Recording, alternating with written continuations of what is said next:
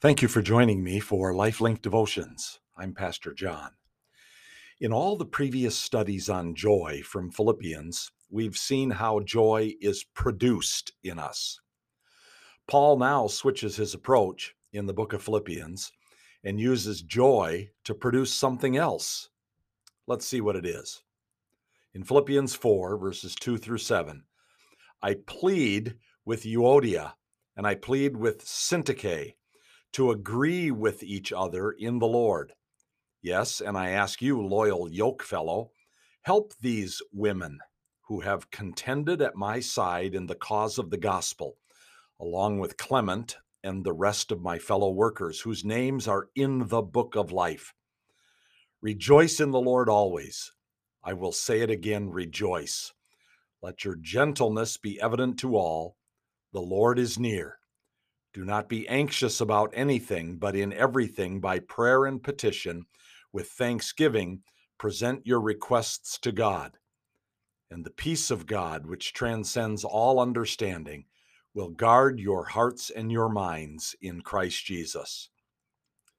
The discovery of what joy produces begins with a less than harmonious relationship between two women. There seems to have been a spat and it's still going on, and the two women cannot reach a unified agreement about it. It's hurting the joy quotient of the church. Paul challenges the other members of the church to get involved in resolving the conflict. And he says the starting point for the fix is to rejoice.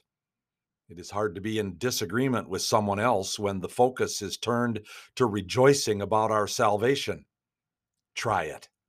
Next time you're in an argument with your spouse or a friend, stop and ask them to join you in praising God for your salvation that Jesus paid for with his life on the cross.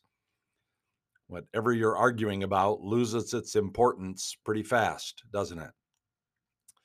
Rejoicing in the Lord is the starting point of healing disharmony and disunity. The second step in healing hurts is to be seen as gentle. Jesus describes himself as gentle, and the word means to be humble and lowly. The idea here is that each of these women should not be so quick to want to get their point across, but rather that they should learn to listen to the other and respect their opinion. Gentle is a word that describes true love in action, considering others better than yourself and putting their needs ahead of your own. That is what was needed as the next step towards unity. And the third step in the healing process when there's dissension is to not get so anxious and overly excited when things don't seem to be going your way. Instead, turn it over to the Lord in prayer, being thankful that you have the privilege of doing that. It's when we submit all of the outcomes to God that He brings us to a place of peace and gives us His peace that passes all understanding. These women may not truly understand one another, and they may not accept the other person's viewpoint. But in prayer, God will grant a peace that passes up that lack of understanding and guards our hearts and minds against sinful thoughts and behaviors toward another person. On the road to unity, peace begins at the intersection of rejoicing and humility.